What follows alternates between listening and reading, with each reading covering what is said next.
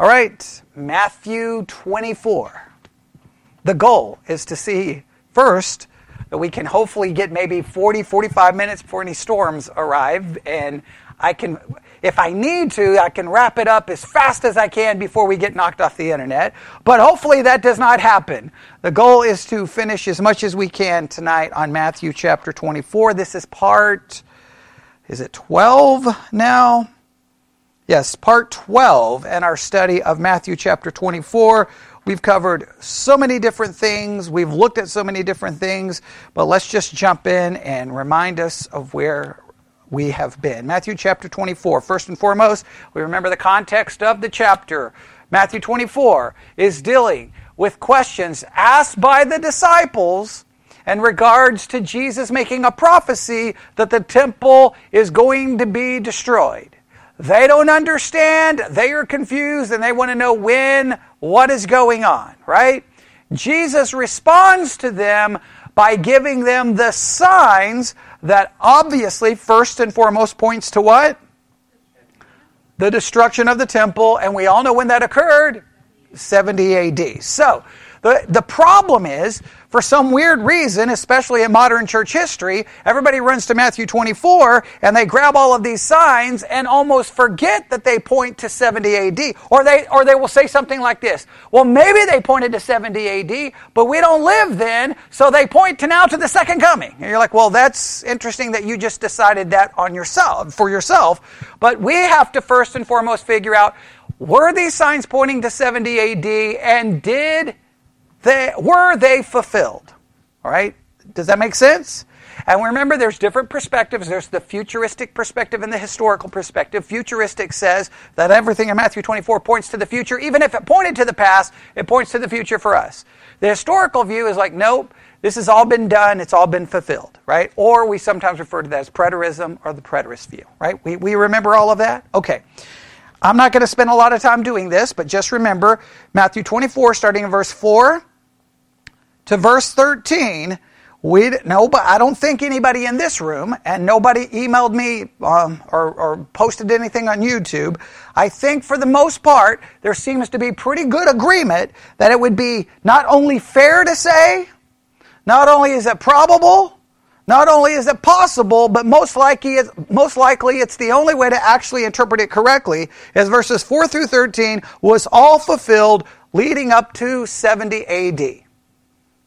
The verse that we thought could possibly be a transition verse where we jump from a past fulfillment to a future was what verse?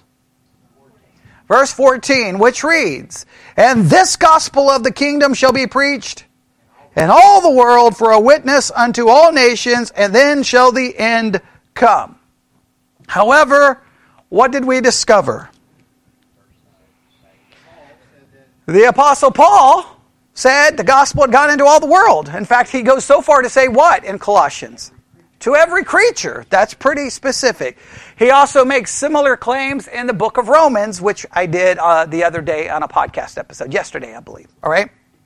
So we looked at some additional verses, and uh, I, but I still, the bottom line is we think that that's been fulfilled. So now we can say, pretty dogmatically, that verse 4 to 14 was fulfilled prior to 70 AD.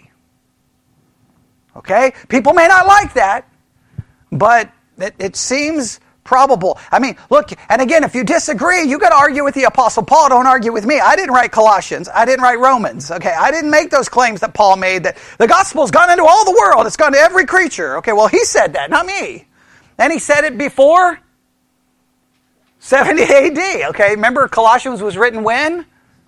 Yeah, and 60, 61, even if we put 63, even if we put 64, even if we put 65, even if you put 68, it would still be done before 70 AD. So, even if you go with a late, late date, you still have it before 70 AD. All right? So, everybody on the same page there.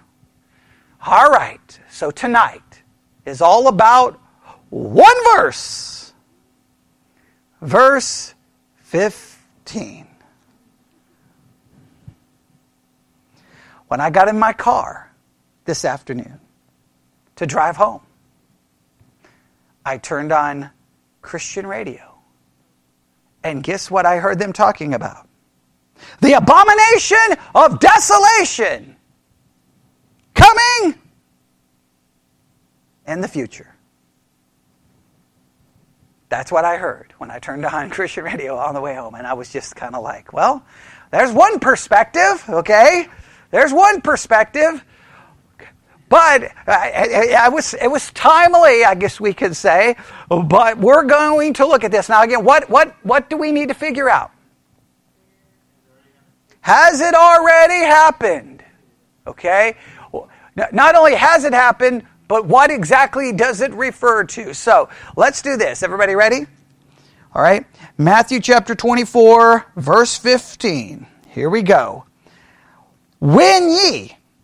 Now that's a very important thing because it seems to be the fact that Jesus says, when ye, right there, just at least, I would say textually, would make me think that he is speaking to the disciples who asked the question.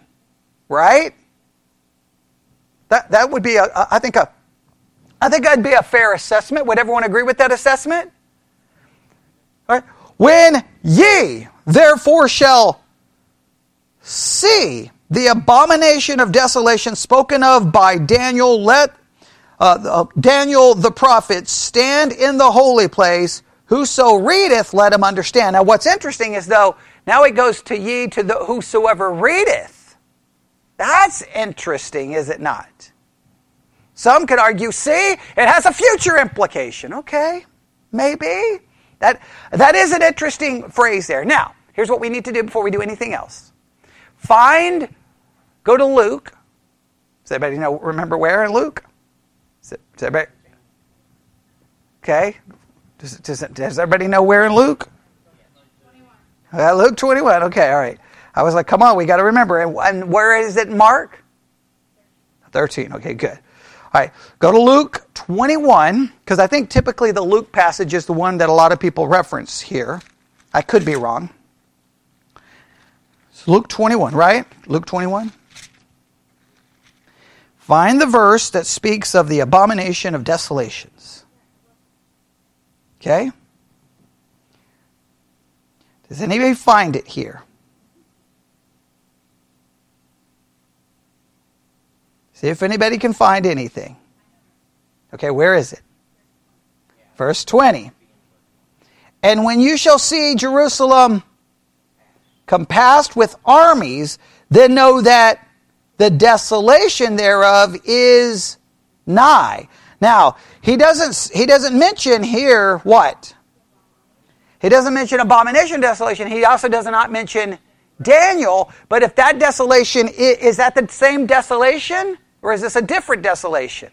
Is this desolation simply referring to what? The destruction of the, of the city and the temple, right? Not some abomination of desolation. Is it the same thing? Is it different? We, we could get into a discussion there. Does Mark make any reference to it? What does Mark say?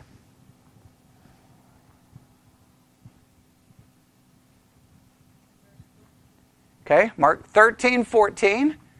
And what does he say? Does he add, does he say Daniel? Does he say abomination? But when you shall see the abomination of desolation spoken of by Daniel the prophet standing where it ought not, let him that readeth understand, then let them that be in Judea flee to the mountains. Okay, so there's a slight difference. There be a, a slight difference where he standeth, where he ought not. Did Everybody see that? Okay.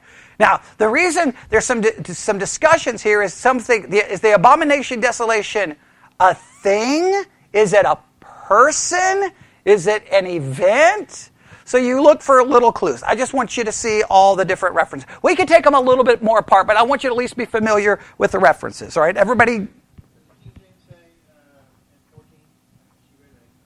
Okay. Yeah, and Mark it does. And Mark it does. Luke is the only one. The NIV doesn't. Puts it in quotes, the abomination uh, of des, uh, desolation. That causes desolation, but it doesn't reference the I mean, it, but the quotation maybe. Okay. Mark it doesn't. No. All right. Well, it's the NIV. I mean, I don't know. You know. Oh, How often we say Okay, what can you say? All right, all right. Okay, but so I just want you to see that. Did you say something? It. Very good. Very good. This is what creates some issues, right? Is the abomination desolation an it or is it a he? Thing, object. Yeah, the NIV is it. So you see, there's lots of these little these little technical things. I just want you to get kind of a feel for some of the issues we have to deal with, and we're going to, to jump into this. We're going to be re- relying on a couple of sources. We'll probably end up relying on a little bit of uh, Josephus. Who knows? We got a lot of things to look at. I, I had everyone look up lots of references from Josephus that I gave yesterday. We may go back to those, maybe, maybe not. If uh, if you looked at them, great. If you did not, you'll be okay Probably, okay? Probably, maybe, okay? I'll just assume that you did look at them. All right, here we go. Everybody ready? All right. Question we have to ask tonight. Are you ready? What is, not when, what is the abomination of desolation? Why do we have to define what it is before we can defi- try to answer when it occurred? If you don't know what it is, yeah. And remember, I, I played the same game with everyone on 14. I asked you what is required for verse 14 p- to be fulfilled in your mind, right? And nobody wanted to commit. In fact, Stacy just outright refused, okay? Bobby was the only one who just stepped up and said, Every creature, okay? And I was like, Thank you for saying that, Bobby, okay? Because I knew Colossians was going to say, Every creature. So, here's my question for you tonight in your mind, what would be required for the abomination of desolation to occur? Okay, Keep, uh, go ahead and have the Daniel reference ready. Okay, have it ready. Okay, but that's that's good. Okay, but the thing is, there's got to be something in your mind like this must happen. Now, Daniel may be the only thing that we have to go by. But, okay, all right. Well, we're going to definitely look. We're going to definitely look. But I just want you to have in your mind what, what you feel must occur, must happen.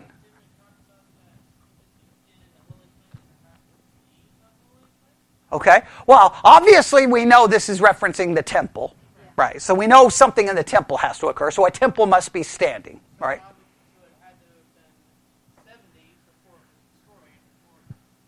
Or a new temple must be built in the future, right? So we, we, a temple would be required. Everyone agrees with that. A temple would be required. Something has to happen inside the temple. Okay, some kind of abomination. Something has to rise to the level of an abomination for this to occur. Another thing, some people would argue that a peace treaty must be made with Israel prior to this occurring, but Matthew or Luke or Mark does not make it. They're going to pull that somewhere from Daniel. All right, so now we have to ask how important is Daniel to interpreting this? So there's lots of questions, all right? I'm not going to make you commit here because this one would be a little bit more difficult to answer, right? Agreed? Because it's just the whole phrase. Is it the abomination of desolation or is it the abomination that causes desolation?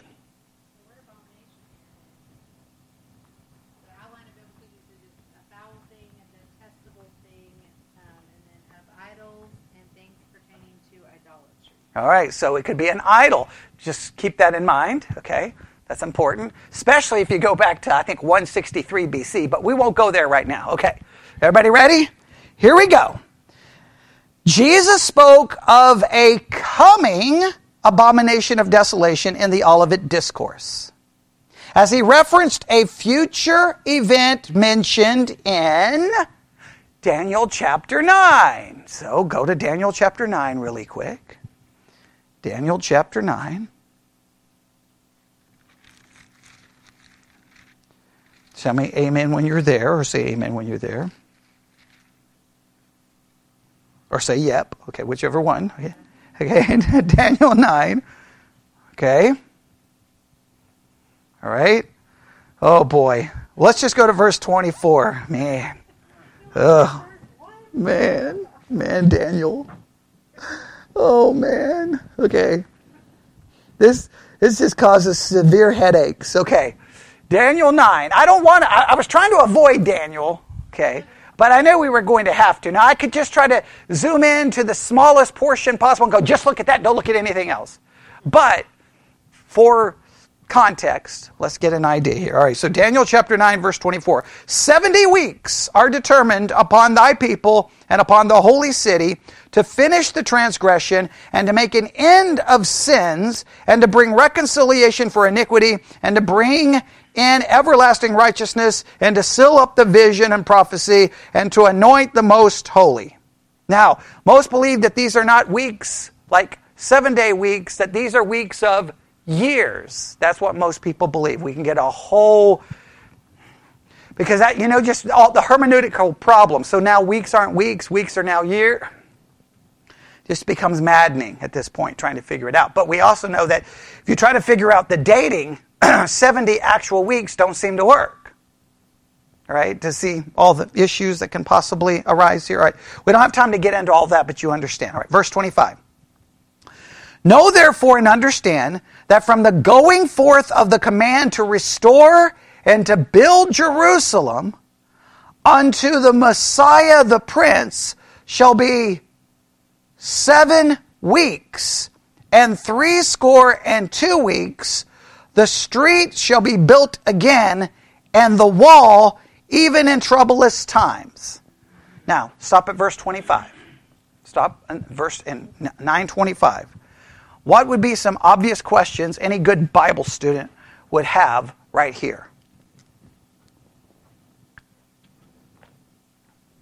What would be some good questions? Okay. Well, let's do this. A commandment's going to go forth, right? To do what? Restore and build Jerusalem. We would think that that's the restoring and rebuilding Jerusalem of something that is in the past. Yes? Or is this some kind of rebuilding something in the future? Well, future for them, past for us. Does that make sense? Okay? And from that command for the restoring and rebuilding of Jerusalem until what? the Messiah. And most likely, we, believe, they, we would believe that that is referencing to the appearance of the Messiah in which coming? First coming, all right? Some could possibly, I'm just throwing out concepts here, okay? Uh, shall, uh, and the people of the prince that shall come, or, okay, verse 25, and the prince shall be seven weeks and three score and two weeks, and, and the street shall be built again, and the wall even in troublous times. And after three score and two weeks shall Messiah be cut off. Most believe the Messiah being cut off is a reference to what? The crucifixion. All right? So we have the rebuilding of, of Jerusalem, we have the appearance of Jesus, then we have him being crucified. That's a basic understanding. Now, look, there's all kinds of different ways of going about this. I'm just throwing out some basic ideas. Did you have something, Stephen? Will be put to death. Okay, what that, that makes it a lot easier to even understand. Okay, all right. Not for himself is going to be cut off, but not for himself. And the people of the prince that shall come shall destroy the city and the sanctuary, and the end thereof shall be with a flood, and unto the end of the war desolations are determined. Well, that seems to refer to possibly what? 70 AD. 70 AD, possibly, yes? Because it's after the death of Christ. Correct? Now, now what happens? And he. Oh, that's that's great. All of a sudden we have this pronoun there, right?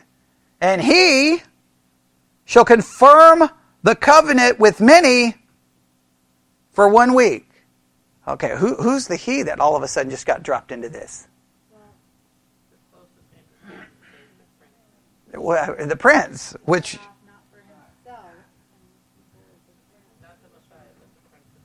The prince of the people. Everybody see it? And then the people of the prince shall come and destroy the city. The people of the prince, that would be the he would go to that. That would make sense, right? I mean, I, I guess that's the correct way to determine the, uh, who that person is, yes? All right?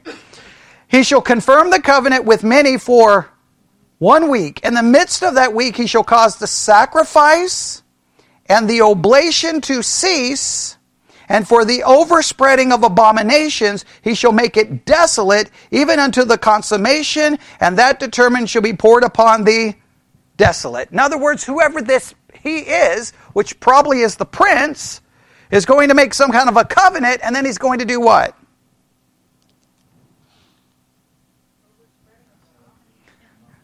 Is it going to be abomination, and it's going to rec- it's going to stop what?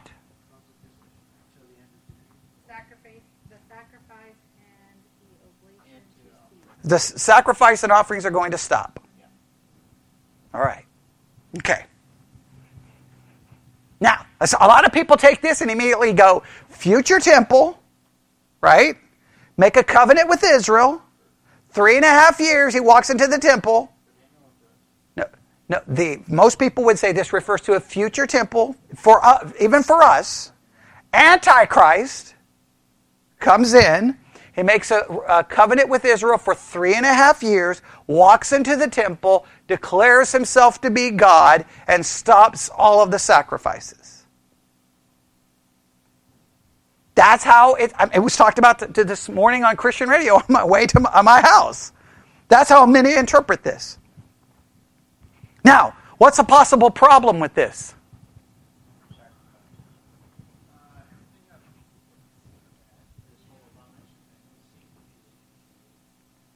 Well, let, let me just make it simple. The biggest problem with that is that Jesus mentions this prophecy in relation, obviously, to 70 AD. Unless you believe verse 15, Jesus has forgotten 70 AD and now jumped to the future.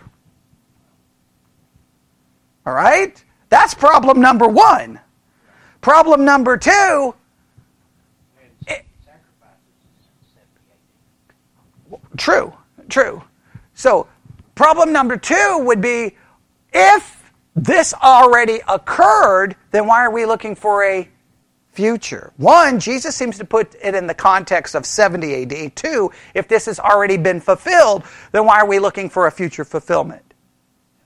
All right? So, and I agree, Stephen's right. Everything here seems to be about the first coming of Jesus, then destruction, this prince. It seems to be in that time period. Why did it just jump all of a sudden to whew, who knows when? That, that's a good possibility, but we'll see here. All right?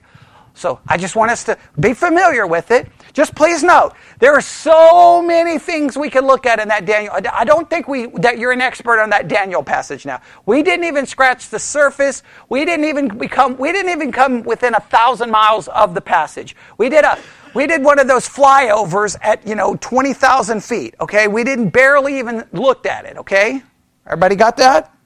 All right, now. Jesus spoke of the coming abomination of desolation in the Olivet Discourse as he referenced a future event mentioned in, Ma- in Daniel chapter 9, verse 27. In Matthew 24, 15 through 16, Jesus says, So when you see the abomination of desolation, spoken of by the prophet Daniel, standing in the holy place, then those in Judea must flee to the mountains. That's the Christian Standard Bible. That's the version that I'm quoting there. All right? So when the abomination of desolation is standing in the holy place, it just says, when you see the abomination of desolation spoken of by the prophet Daniel standing in the holy place. It doesn't say, is it, is it a person? It doesn't even really use a pronoun, at least in the Christian Standard Bible. All right? Okay, so far so good? Uh, the- in, the, the, Ma- in the King James, it doesn't either. And Mark, it does. Ma- in Mark, it does. All right, okay. Now, an abomination, are you ready for this? You may want to write this down. An abomination is something that causes disgust or hatred. Okay? Something is an abomination, right? I use that term all the time. Okay? If I see someone listening to music on certain headphones, I'm like, that's an abomination! Okay? What are you doing? All right? Okay? I could, all, kinds of music things I could say, all right? An abomination is something that causes disgust or hatred. Desolation is a state of complete emptiness or destruction. So there is an, so think of it this way. There's going to be an abomination that brings about complete destruction. or emptiness. Jesus warned, please listen to these words carefully, okay? So everybody got abomination and desolation? So in other words, do we do we understand it that the abomination brings about the desolation? Right? Does that make sense? And the NIV, I think, words it very much that way, does it not? It says. Uh, okay, oh, that's Daniel. How does it read in Matthew 24?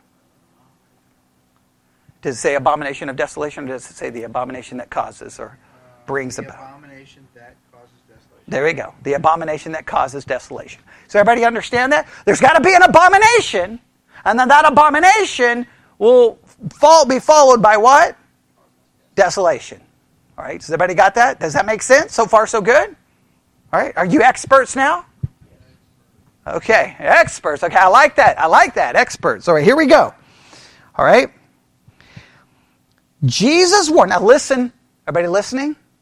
Jesus warned that something or someone that people detested would stand in the temple someday. So something or someone that people detest, that people would hate, is going to fi- find itself where? In the temple. A someone or a something is going to end up in the te- temple that people hate. And that's going to bring about a desolation. So far, so good? All right?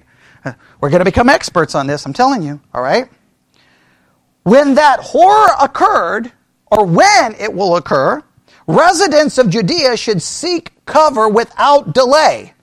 Other translations speak of the abomination that causes desolation, the sacrilegious object that causes desecration, that's the New Living Translation, and that horrible thing, that's one version of the Bible.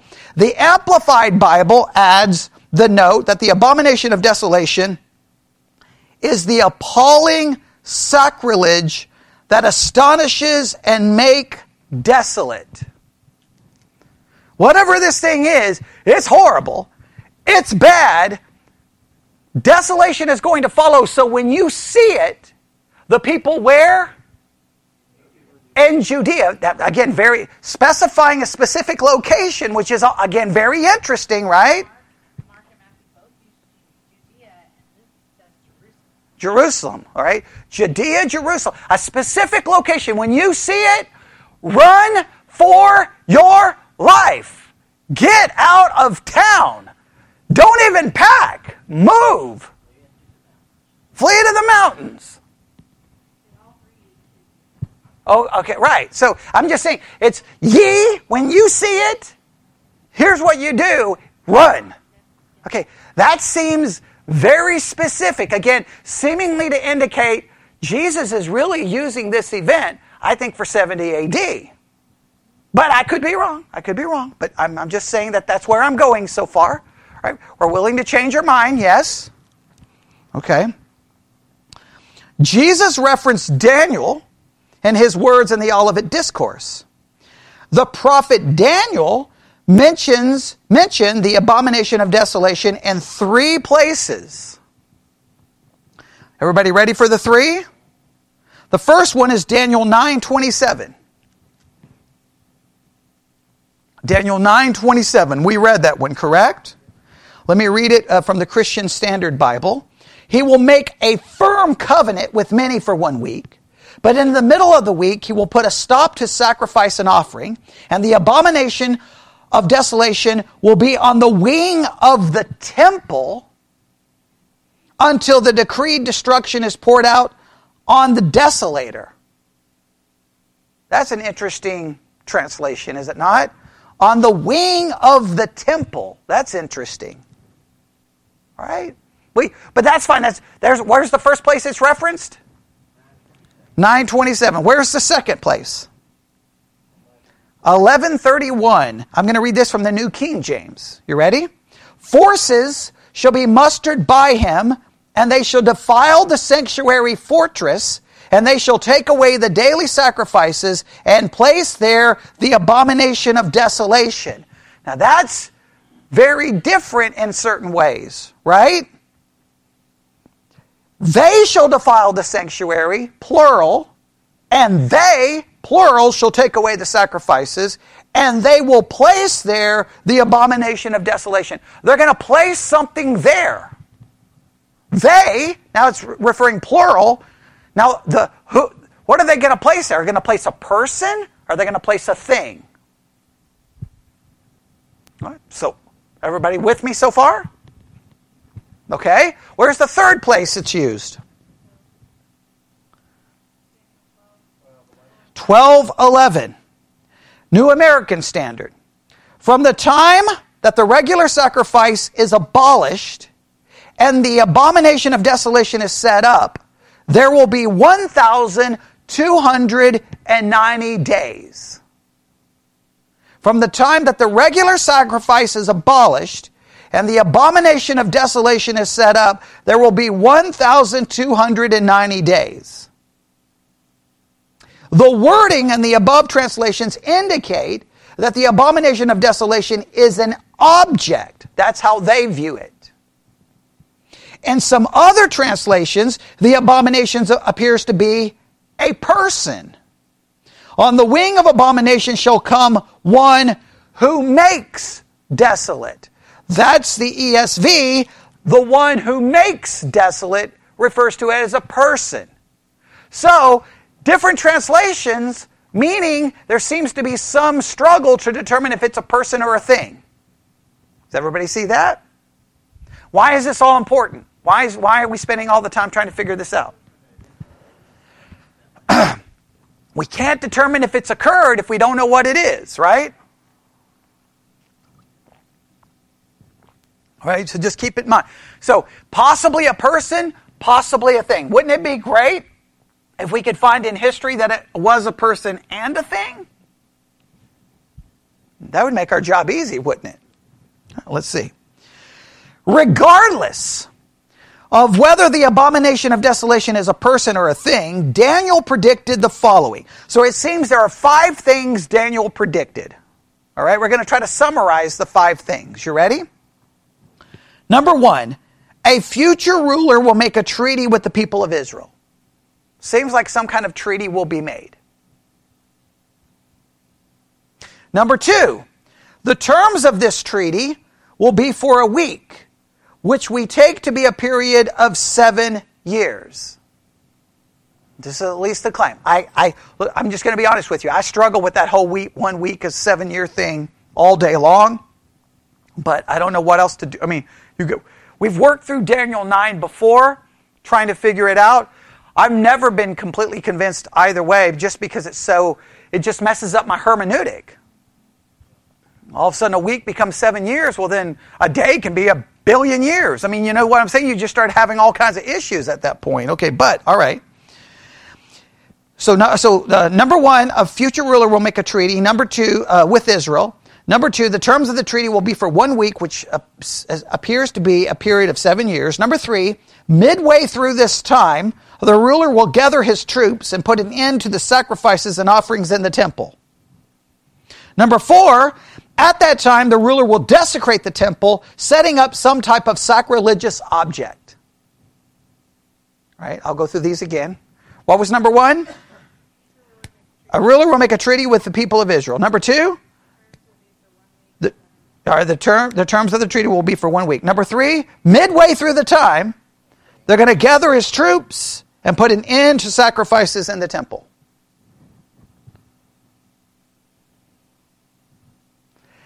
Number four, at that time, the ruler will desecrate the temple, setting up some, time of, some type of sacrilegious object.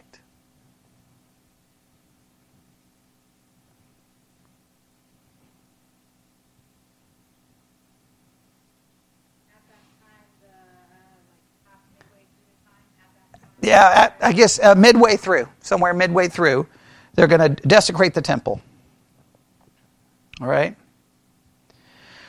Now, this one, pay close attention to this one. The desecration of the temple will continue until the judgment of God is finally meted out on the ruler and his followers. 1,290 days later, that one becomes somewhat where we may have problems, right? Because if we say Titus fulfilled it, did Titus get judged 1,290 days later? Okay.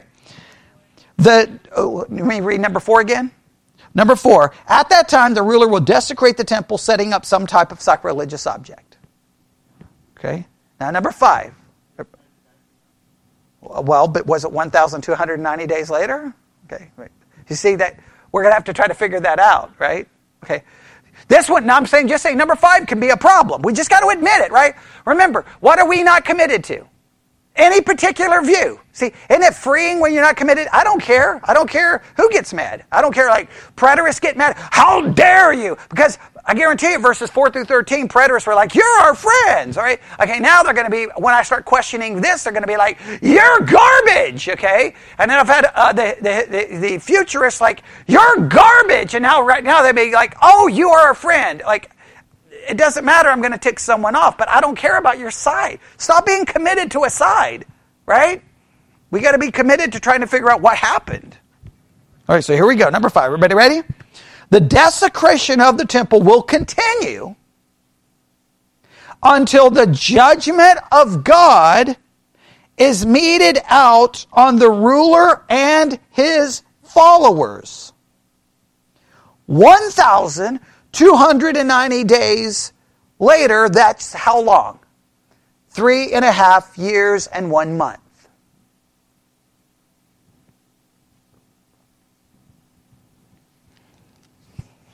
Man, I don't like that part. So if we could leave that part out, I think we can get most of this done in 70 AD. That one is problematic, is it not? Right? We'll see what the preterists do because I've got, I've got the preterist right here waiting to talk, right here. I got the preterist ready to go.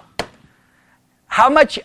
What do you, I'm going to put money on it. I, I mean, I mean, people are listening, going, "Wait, they bet in their church? Yeah, we're going to bet. We're going to put. We're going to. We're going to create a, a, a, an office pool here, right? I bet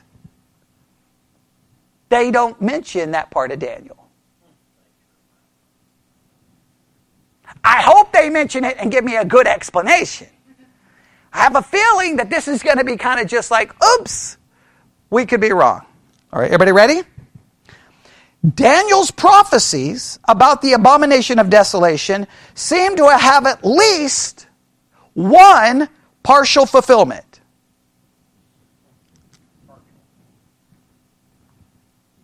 All right, everybody ready? So we're going to put, uh, number one, just put the, the first partial fulfillment. And everybody knows when this one occurred, right? Everyone knows? Does everyone know? 167 BC. 167 BC. Well, the book of uh, First and Second Maccabees, very important reading if you want to know kind of what happened. But yes, during Daniel's prophecies about the abomination of desolation seem to have at least a partial fulfillment in 167 BC when a Greek ruler by the name of Antiochus, right? He's also known as Antiochus Epiphanes right? He gave himself uh, the name Epiphanes because it stands for illustrious one or God manifester. So Antiochus, the God manifester, okay? That yeah, he that he's he's pretty got a high opinion of himself, does he not? Almost viewing himself as God, which that's kind of important, right? Okay. Um, hang on, I got to verify something here because I don't want to uh, finish this and get a.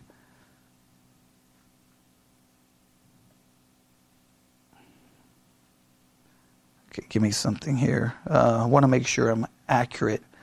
I believe, I think I am correct. If, it, if I'm wrong, someone can correct me. I believe he would be Antiochus the fourth. All right? Antiochus the fourth, I believe, okay? I, am almost 1,000% sure of that, okay? Antiochus IV, uh, do what? Okay, it is a number, right? So I, that's why I, I just looked it up to verify. But I'm, pretty, I'm just just because I'm not super confident now. I'm just going to say that I'm not sure, just because I don't want to be wrong. Does that make sense? Okay, because it's numbers, and I'm horrible at remembering numbers. Okay, all right. Everybody got that? Now, everybody, th- everybody got their thinking caps on? All right. This was partially fulfilled possibly in 167 BC when a Greek ruler by the name of Antiochus IV desecrated the temple in Jerusalem. Antiochus called himself Epiphanes, illustrious one or God manifester. Everybody listening? He set up an altar to Zeus over the altar of burnt offering, and he sacrificed a pig on the altar. Antiochus went even further in his atrocities, slaughtering a great number of the Jews, selling others into slavery, and he issued decrees forbidding circumcision and requiring Jews to sacrifice to pagan gods and to eat pig meat. Man, when I hear things like that, I'm like, there's the fulfillment. It's the abomination of desolation occurred. The only problem is, Jesus, what are you doing? Don't confuse me anymore. Okay? What are you doing? Okay? I just need one fulfillment and be done with it, right? Agreed? Let's see what else they say here. What Antiochus did certainly qualifies as an abomination. Can everyone say amen to that? But it was not a complete fulfillment of Daniel's prophecy. Antiochus Epiphanes did not enter into a covenant with Israel for seven years. For example, and in Matthew 24, Jesus, speaking some 200 years after Antiochus's evil actions, spoke of Daniel's prophecy as having a still future fulfillment. So what can we say? Whatever Antiochus Epiphanes did, it was not a fulfillment of Daniel. That we can be dogmatic. We can say it's a partial fulfillment, but what's the point of a partial fulfillment? The only I mean, I don't. People say, well, partial fulfillment was saying you're on the right path. I guess. I mean, I, I don't know. It wasn't fulfilled, so I don't know. Okay. Maybe you could say it was a preview of things to come. Possibly. All right? But the main thing is, Jesus speaks of it when? Somewhere around 33 AD. How many years did I say? 200 or 500, 200 years after. Jesus speaks some 200 years after the actions. All right? Or around 200 years, okay? I'd have to try to figure out the math, and I'm horrible at math, but you get the idea, okay? So clearly, what Jesus is talking about was not fulfilled with Antiochus Epiphanes. Everybody agree? Yeah, everybody committed to that? All right? Yes? All right, so here we go. The question becomes what? The question then becomes when after Jesus' day, was, or when after Jesus' day was the abomination of desolation prophecy fulfilled? Or are we still waiting for the fulfillment? The preterist view is that Jesus' warning in Matthew 24 15 concern, concerned events leading up to the destruction of Jerusalem in 70 AD. In this view, the abomination of desolation probably occurred during the Roman occupants of Jerusalem when the Roman army brought their heathen images and standards into the temple courts. According to this source, they reject the preterist view. They take a futuristic approach. Now, they don't go much in detail defending their futuristic approach. They basically have two short paragraphs that read like this. Are you ready? We take the futurist view, which sees the abomination of desolation prophecy as still future. And our view, Jesus was referring to the Antichrist, who in the end times will establish a covenant with Israel for seven years, then break it by doing something similar to what Antiochus Epiphanes did in the temple. The sacrilegious object Jesus called the abomination of desolation could be the image of the beast that the Antichrist right hand man, the false prophet, will order to be set up and worshipped, Revelation 13 14. Of course, for Matthew 24 15 to be yet future, the temple in Jerusalem would have to be rebuilt before the tribulation begins. Those who are alive during the tribulation should be watchful and recognize that the breaking of the covenant with Israel and the abomination of desolation will be the beginning of the worst three and a half years in history. Uh, and then that's basically where they stop. That don't offer much of a proof. They're just like, well, we just don't think it's 70 AD. It's got to be future. Now, what's, what, what are some of the problems with that? What are some possible problems? Yeah, the, the, yeah the, the context is clearly 70 AD, and just how Jesus said, when you see it, those in Judea and Jer- Jerusalem, get out. Yeah, don't even go back to your house. It would be weird that that's referring to the future. So you're saying that in the future, when the Antichrist goes into the temple, the only people who need to flee are those who live in Jerusalem? You would think that the whole world would have to go into hiding. Right?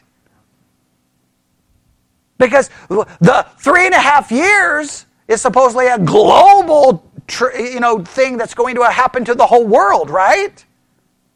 So, I I don't know. Let's see what the preterists have to say. Right? What would be the best argument that it wasn't fulfilled in 70 AD? What would be the best argument? That it wasn't. Remember number five? Daniel says something has to happen. It's going to occur until judgment is fulfilled 1,290 days later. That's the, that's the one I'm like, oh, I hate that. Okay? Right? I, struggle with that one, yes? All right. Here we go. We're going to see if we can get this finished here. Everybody ready? Titus dies in uh, 81. 11 years.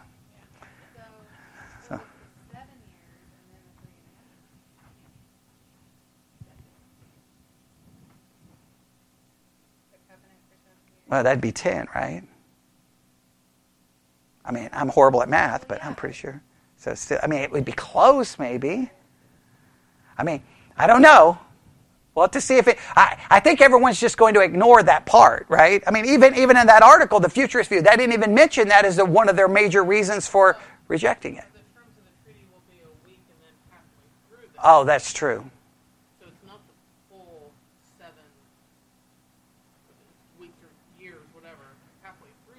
Halfway through he does that, and then it continues for three and a half more years. Right, so that's true. So yeah, that wouldn't work either. Yeah, all right, so, all right, here we go.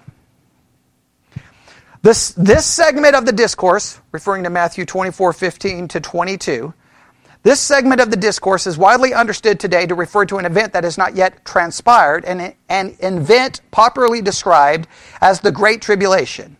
It has given rise to a multitude of interpretations, particularly within dispensational theology regarding the time of the rapture, whether it is before the tribulation, in the middle of it, or after it.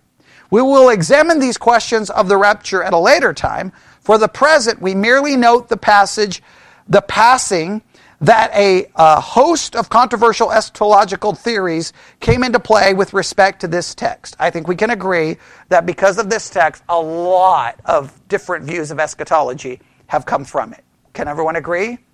All right. The preterist view includes the tribulation and the abomination of desolation with the signs that take place prior to the destruction of Jerusalem. So, in the preterist view, the tribulation, the abomination of desolation, and all the signs take place prior to what? 70 AD.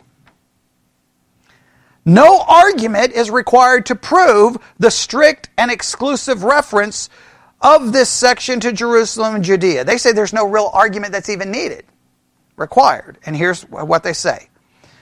Now they're going to go, remember, uh, they, they keep referring to Russell. Remember, we talked about him? Yes, right? Uh, James Stuart Russell. All right, they're going to keep referring to him. Okay, so Russell says this I quote, Here, we can detect no trace of a double meaning of primary and ulterior fulfillments of underlying and typical senses. Everything is national, local, and near. The land is the land of Judah. This people is the people of Israel, and the time, the lifetime of the disciples, when ye therefore shall see. So they take the language and say it's referring to the land, the people, and those who were alive. Clearly, this had to happen in their lifetime. Russell goes on to argue for a first century fulfillment of this prophecy. Most expositors find an allusion to the standard of the Roman legions and the expression, the abomination of desolation, and the explanation is highly probable. So they're saying the abomination of desolation were the standards or the flags that they carried. And that's what, when they came in and people would see those things on the Temple Mount, that was going to tick them off. Right? What hap- do the Jews still get upset when Muslims or someone else goes up, they don't want them there. Right? They still get upset about it. Right? That would make some sense, yes. Right?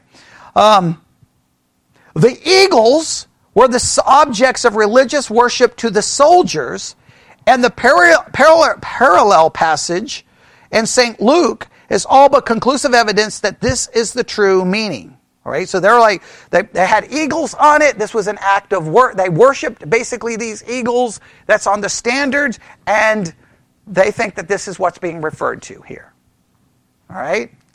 Okay, I, I'm not completely convinced, but okay.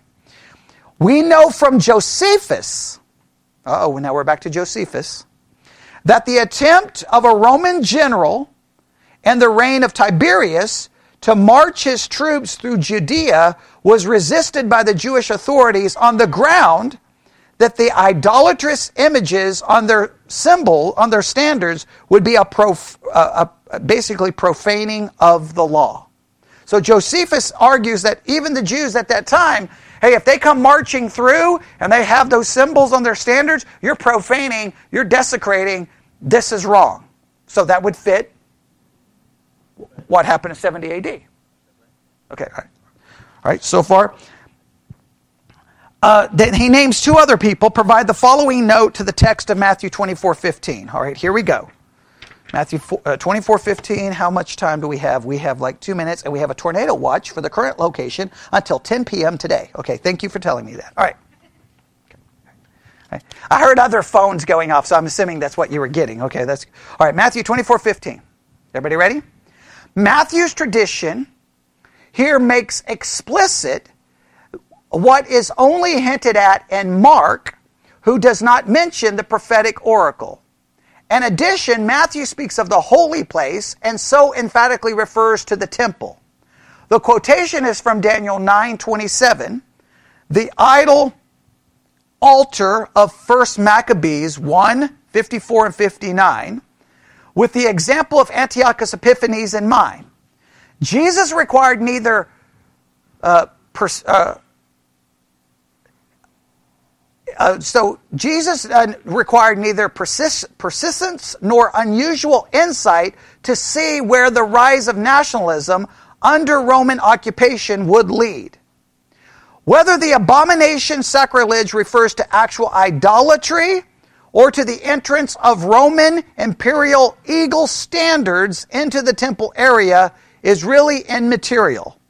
It was common practice then and for long centuries before to assert sovereignty over a nation by dethroning its God and replacing them by those of the conqueror. So, in other words, what they are saying is the fact it wouldn't have to require anything long lasting. The fact that they came in and destroyed them is a way of saying, Your God's gone, we're now God. Which would be an abomination, obviously, and would uh, and we know that it led to desolation because they destroyed everything. Right? Okay. Calvin wrote the following. Because the destruction of the temple and the city of Jerusalem together with the overthrow of the whole Jewish government was, as we have already said, a thing incredible, and because it might be thought strange that the disciples could not be saved without being torn from the nation to which had been committed the adoption and the covenants, Romans chapter 9, verse 4, of eternal salvation. Christ confirms both by the testimony of Daniel, as if he had said that you may not be too strongly attached to the temple and to the ceremonies of the law. God has limited them to a fixed time and has long ago declared that when the Redeemer should come, sacrifices would cease and that it may not give you uneasiness to be cut off from your own nation. God has forewarned his people that in due time it would be rejected. In other words, what Calvin is trying to say, Jesus is saying, hey guys, the whole point is stop looking to this temple. Stop looking to its sacrifices. You're going to be saved apart from Israel. You're going to be saved apart from sacrifices. You're going to be saved apart from the temple because I'm here. Very similar to Hebrews, right? Okay. Here we go.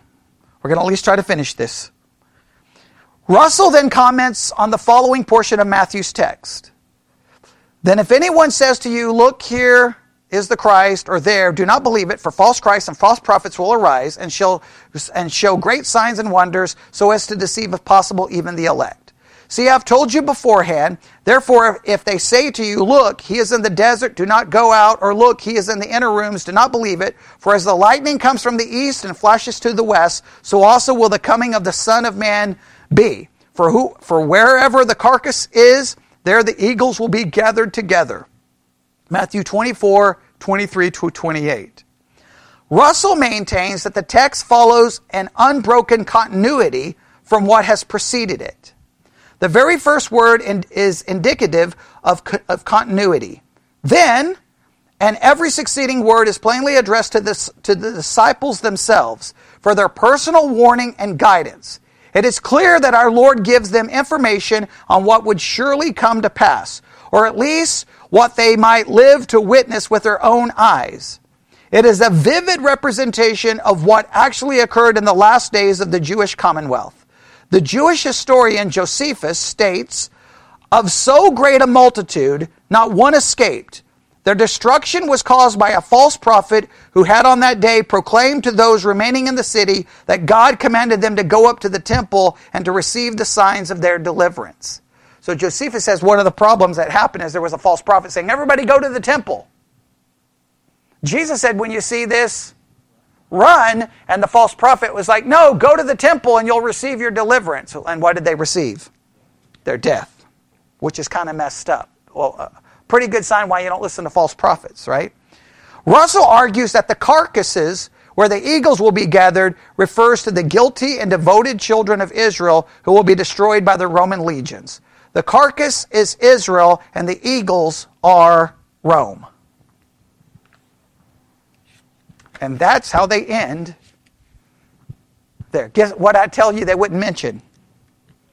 The, the, the, Daniel, the Daniels, they, they just left it out. And to be fair, even the people who looked at the futurist view, they didn't even really mention it. They mentioned it one time, but when they said, we hold to a futurist view, they didn't say this is the reason why. So what do we do here?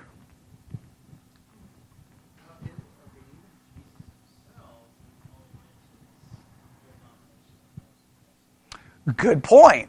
Jesus doesn't mention everything else. He doesn't go into days. That's a good point. So, is it possible?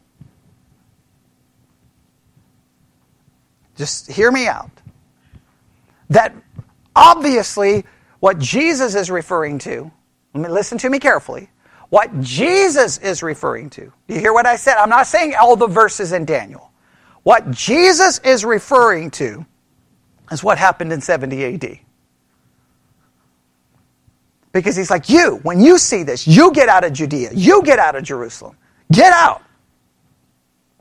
And you're going to see the abomination of desolation. We do know this.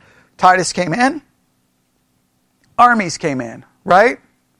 We do know the temple was destroyed, yes? And obviously a desecration of it, yes?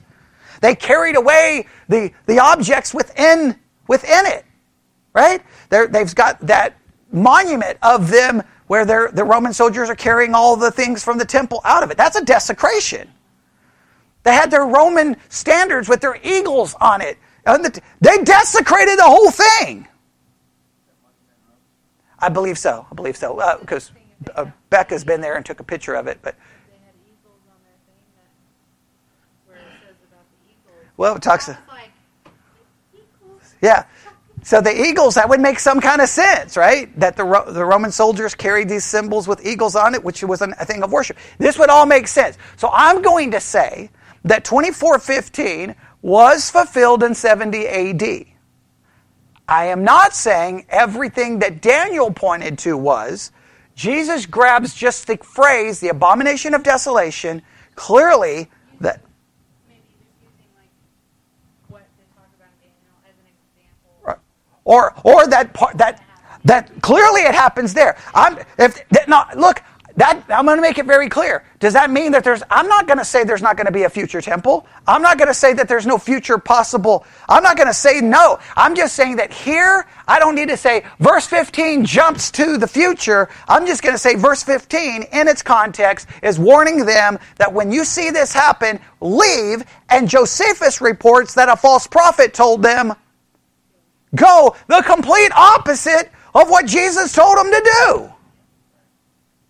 Meaning that Jesus' warning here is even more profound because of the historical record, if Josephus can be believed.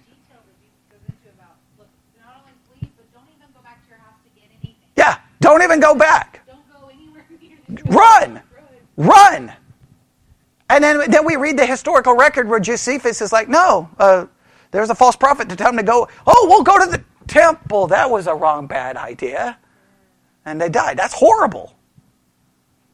So I'm going to say 2414 fulfilled, 2415 fulfilled. I am not saying that answers everything in Daniel. I am not saying that that means there's not going to be a future temple, and I'm not going to get into that. My goal, my job here is to figure out what's going on in 2415, and it only makes sense to, it just makes sense that that's what it's referring to there. Right? Because 2415 is the desolation, 16 is the warning, 17 is what? Still warning. Still a warning.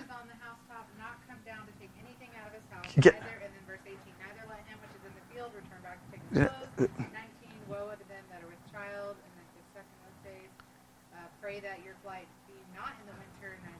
Stop right there. That places it in a very specific historical context. Pray that this doesn't happen when? In the winter, In the winter or on the Sabbath. or on the Sabbath. This is clearly to Israel, clearly under a Jewish mindset, right? The Jews would have been still obviously fought. Remember in the New Testament, there's all the arguments about Sabbath, right? Do you have to keep the Sabbath? And Paul says, hey, if one person honors one day, you don't, you don't fight with them. They, liber- the, the Sabbath is mentioned in the New Testament as a, a source of controversy, yes? Well, it would still, I assume, still been somewhat controversial leading up to 70 AD, because what still existed prior to 70 AD? All of, the- all of the issues of Judaism temple, priest, sacrifice, feast days, holy days, Sabbath that would fit perfectly there. What does that mean for me in 2022? Well, I hope it's not on the Sabbath. In the winter. Okay. Or, I mean, right. This would have fit perfectly for that time period. Right? So I'm going to say that 15. Uh, where does it? Where does the warning stop? 22. 20 right. 20.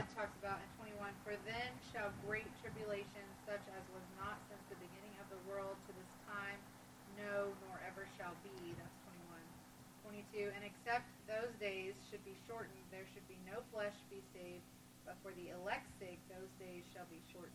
Okay. And then 23 talks about the. All right. So we're going to go all the way to 20. 21 is where I have massive issues. I have major issues with 21. Because it's supposedly like something that no, no one has ever seen before. The temple had been destroyed before. Okay. The, the, yeah, I mean, well, I'm just saying, I, I mean, come on. I mean, the whole world's been flooded before. I mean, like, you know what? I mean, like, I mean, it, that, that's where I have a problem here. Is this hyper? Is this using hyperbole? I'm not a fan of interpreting it that way. We'll have to work on that. But even he said So, so yeah. Well, I mean, but Paul, we have confirmation that it did occur. Here, saying that the world has never seen anything like it or never will. I don't know if 70 AD is the greatest thing, the worst thing the world has ever seen, because I would go to World War II. I'd go to the dropping of nuclear weapons on two civilian cities during World War II. Yeah, I know. Yeah, I don't know. I, don't, I don't. I'm just going to say we're not going to put 21 down as being fulfilled. All right? We're going to go all the way from 15 to 20. Clearly, that's 70 AD. Right. Uh, 21? 20 does. My, I know. I know. That's a problem. But I'm just going to say I can get us to 20 and feel comfortable. 21, I have millions of issues. Right? I'll be the first to admit, 21, I'm just like, I, what? Wait, wait. Like, this is the worst thing the world's ever seen. I think flooding and drowning the entire population is pretty bad. Okay? Or ever will see. And then I go World War II. Do you ever seen the videos of what happened in Japan when we dropped the bomb? Those are horrific. Or do you see what ever been to one of the concentration camps that was, I mean, that the Jews, uh, that uh, Nazis had, they're exterminating six million Jews. That's far worse than 70 AD. Correct? All right, so I have a major problem there. Agreed? I have a major problem there. But up to that, I can feel confident going 70 AD, 70 AD. 70 AD. I get there and all of a sudden the brakes come on. It's like, to me, I'm driving along going, okay, 78, 70, 70 AD, and I get to verse 21, and it's like, what is that in the middle of the road? And I have to take a hard detour, go through a fence and crash and get out of the car, go, what is this? Okay? Because I don't know what it is, because I have a hard time with that language. Agreed? And, and what happens after, see, after, what, what's the next section begin with? Right. And then the worst that ever seen. Yeah. And except those days should be shortened. Okay. should be no flesh saved to do like saved. Uh, if any man shall say unto you, Lo, here's the Christ. Or Okay, then it starts that section. Okay, then it, and some people connect that still back to to the to the abomination of desolation. All the way to 28 where it talks about the eagle. Yeah, see? Oh man. That 21 is going to cause us nightmares, okay? Or at least going to cause me nightmares. Most people just shrug their shoulders and don't care, but I care. But. Yeah, the coming of the of Man in 27, yeah. Which again, preterists occurred. I'm going to have major problems with 27. I'm going to have major problems with 27. So 21 is where now I'm like, ah, the wheels are starting to come off. The preterist view is strong, is strong up to 21. I mean, I'm, I'm like up to 21, I'm a preterist. 21, I'm like, wait, what? And when I get to 27, I'm like, you're out of your mind, okay? I get to 27, I'm like, this doesn't work anymore, okay? Uh, but we'll, we'll see if we can pull it off. All right, any questions?